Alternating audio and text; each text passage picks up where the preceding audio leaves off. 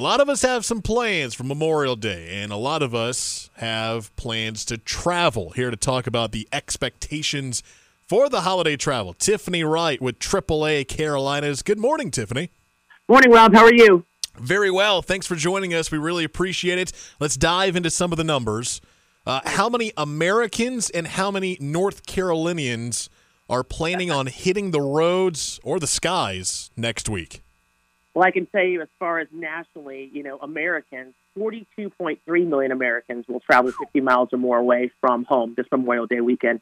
That's about a 2.7 million increase of more travelers than last year. Wow. But it's still fewer people than what we saw pre-pandemic. We're talking 2019. So there's about 42.8 million pre-pandemic.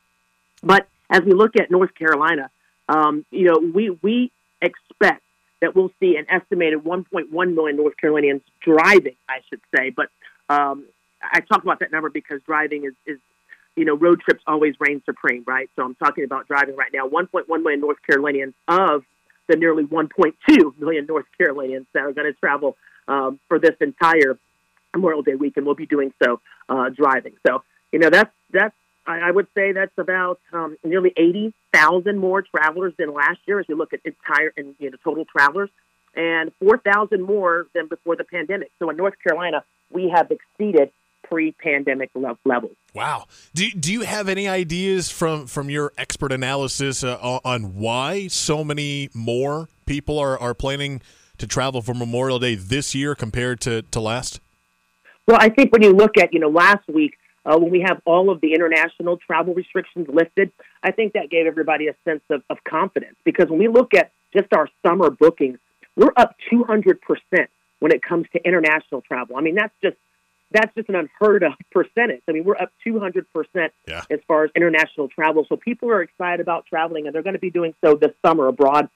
I will tell you, though, for Memorial Day weekend, road trips are going to reign supreme. But I really do think it's the confidence. So people were more confident last year, and that confidence has only grown as we hit the holiday season. And obviously the confidence outweighs the price with gas prices.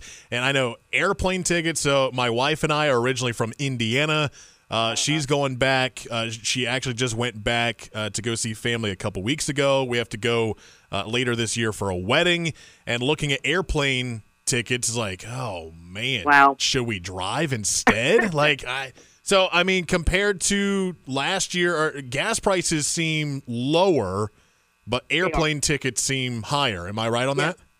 Yes, Rob, you hit it right on the head. Yes, airfare is much higher. We're looking at a 40% increase, in airfare.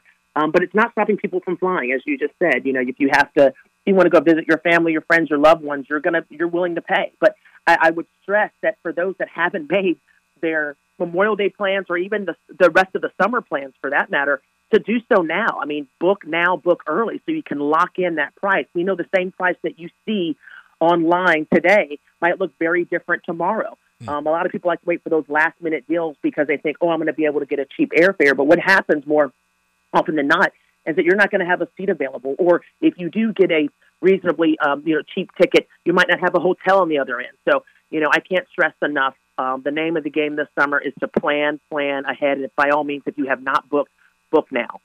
Any other tips or advice, maybe like when we're talking next week at this time, getting ready for Memorial Day weekend, are there certain days where it's like, hey, if you don't want to run into a whole bunch of traffic, you should leave on this day, or you should try to fly out this day? We say this every year, but I kind of feel like, Rob, people are catching on.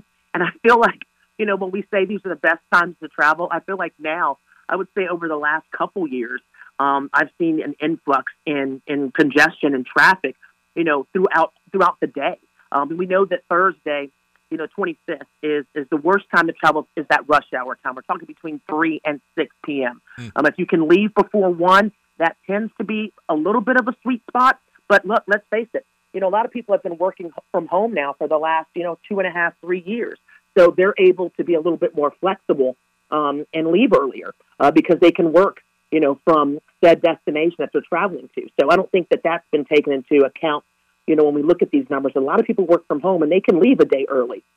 So, but I would say the worst time is going to be that Thursday, the 25th, between 3 and 6 p.m. If you can leave before 1, that's great. That Friday is always really, really hectic. So if you can leave before noon, you'll probably encounter the least amount of congestion, but it's going to be crowded, a steady flow of traffic all day. And then Saturday and Sunday, if your travel plans allow you to travel on those weekend days, you're probably going to have the least amount of traffic throughout the entire Labor Day period. And I would say a lot of people like to get to a destination ahead of that weekend, but if your travel plans allow you to get somewhere Saturday, early, you're probably going to experience the least amount of traffic. So keep that in mind. The busiest day, obviously, to travel back is going to be Tuesday, May 30th. People are trying to get in those last minute, just trying to extend the vacation. Vacation's never long enough. So between 4 and 6 is the worst time to travel, between 4 and 6 p.m. And then if you can leave before 2 p.m., I would even go ahead and say leave before noon on that Tuesday the 30th. You're probably going to experience the least amount of congestion, or after 6 p.m. if your travel plans allow you to do that. Tiffany Wright from AAA Carolina has given us all the information, all the tips and advice we need for Memorial Day weekend travel. Tiffany, thank you so much for joining us here on the WPTF Morning Show. Thank you so much, Rob. Be safe out there. You too.